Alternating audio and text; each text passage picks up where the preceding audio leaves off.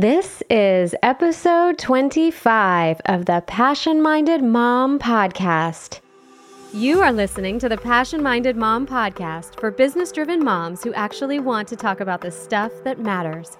I'm your host, Kate Reuter, business coach and marketing strategist, and together we'll expose the truth behind balancing work while raising a family and have real conversations about what works well and what doesn't serve us. We'll discuss all things marketing, mindset, and wellness plus taboo topics like money, guilty pleasures, and intimacy. For the nitty gritty of entrepreneurial success as a mom, you have come to the right place. Hello, mamas. I hope you all are doing great. I'm having an amazing week. And overall, doing pretty well considering this whole year has been one big curveball. I know all of us can agree. In some way, we have had to adapt this year. And finding new ways to market our business as our world evolves and changes around us is no exception. Many of you have expressed interest in finding ways to still get out there to expand your audience when we're all doing it from home. So, today I want to leave you with 10 practical ways to expand your audience organically so you can reach more of the people that matter to you without advertising. Now, quarantine or not, this applies to all of us who are starting or growing an online business. You know, I love Facebook ads and how powerful they are, but today we're going to stick to everything you can do for free to expand your audience. Now, before you do any of the things on this list, it is important to start with an understanding of who you want to serve and how you want to serve them. And listen, we all begin our business journey for slightly different reasons. But those of us who are most successful at it share a common goal, and that is to help people, to serve our clients. So you want to show up from a place of being willing to serve, not from a place of feeling desperate to sign clients. All right, so this list is designed with things you can start doing right now. Let's dive in. Number one, create a Facebook page, not a profile, but a Facebook business page. As I mentioned in the episode back on Facebook ads, this is different than your personal profile. And I want you first to optimize this page so it serves as a mini promotion for what you do. Make it clear how clients can get in touch with you. It should really serve as your social media hub. There are different policies between a Facebook page and a personal profile, and lots of things you can do with a page that you can't do or aren't allowed with a profile. You can also post on this page, go live. Look at all of the options and ways that you can show up and connect with your potential clients from your business page. It's a great way to start developing that two way engagement with them. Okay, number two, join online groups or communities. That could be a Facebook group or it might be a LinkedIn group, for example. And when you join these groups, first be sure to honor the rules. And take note of when and if you can promote your own business in that group. When I was first starting out doing this, I found a lot of value in mapping out the days where there were certain posts in groups that I could promote on so that I knew when to show up and what links I could drop there. For example, some have social Sundays or freebie Fridays, and if you've created a freebie, you can include it there on that post. Number three, I'm going to highlight Instagram here because I do a lot of networking there. But generally, any social media platforms like this, like Pinterest, Instagram, or Twitter, they use hashtags and keywords to categorize content.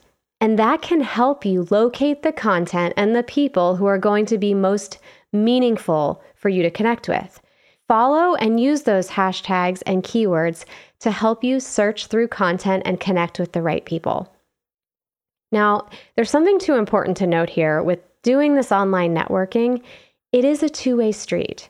So, the mistake I see a lot of you making online is that you're spending all of your time on your own feed, posting your own posts, and waiting for people to come to you, and not enough time making connections with others in the industry and your potential clients. So, when you are on these platforms, go out and actually look for and engage with others who may need your help. Number four, start your own Facebook group.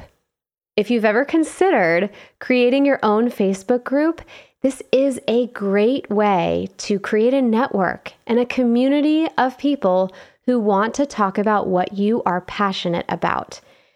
And you've created a group where they want to learn from you. It's also a great way for others to find value with you being in a leadership role. Now, creating and launching a Facebook group is a lot of work, but it's also really fun. I have thoroughly enjoyed starting mine up and showing up in the group to talk with the members in it every day. You will want to identify the right name, perhaps an engagement strategy that you can commit to, and community guidelines that you'll want to put in place if you want it to be successful.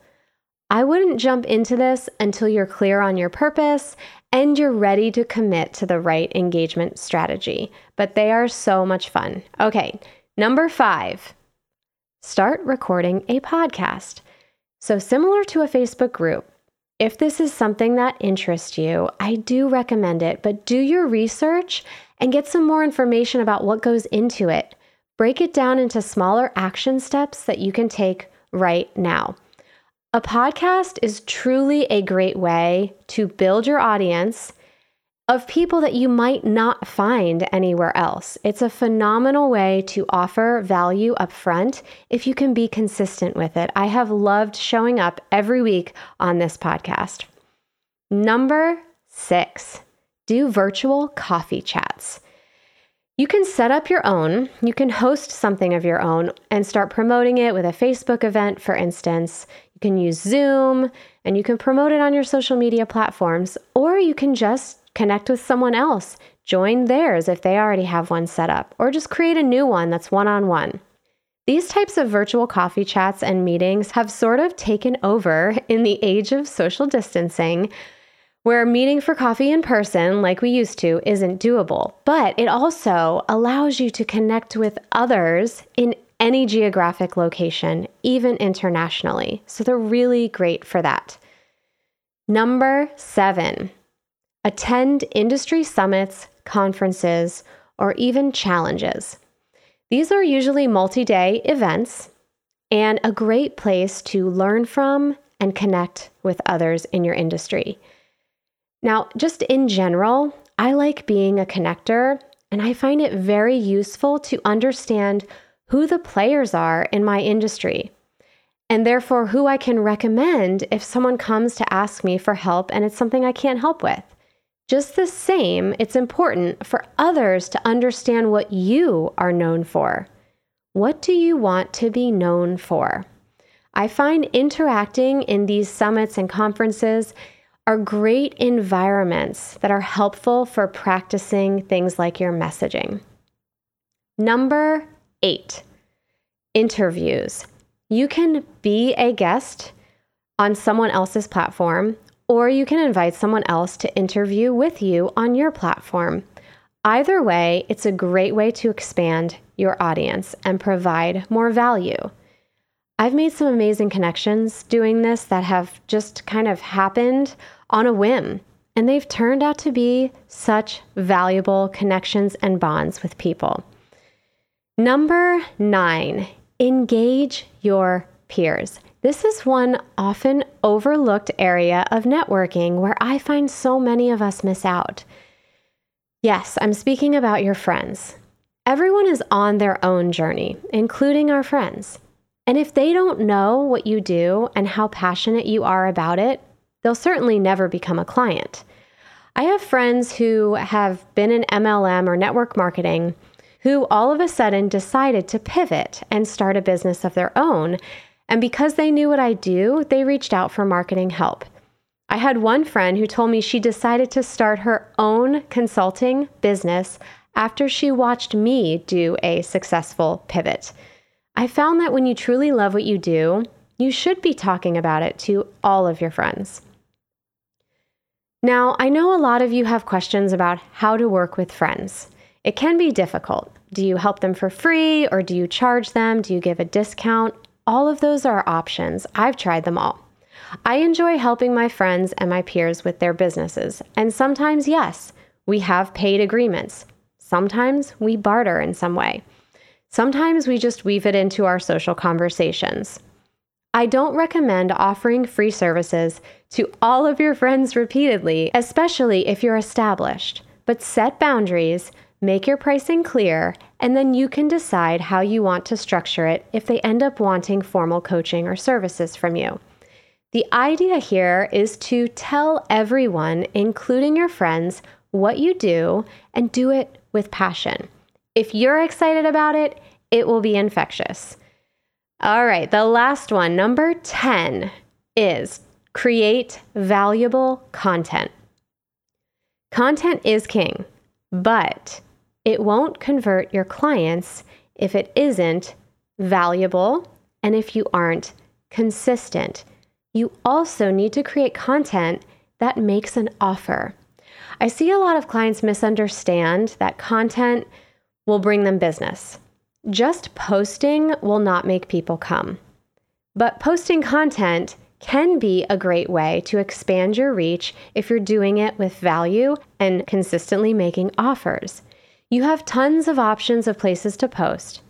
And if you're not posting or commenting at all, you're missing an opportunity to be more visible. This can be in the form of quotes or individual posts of value. It could be comments on other people's posts. It could be published articles or a blog on your own website.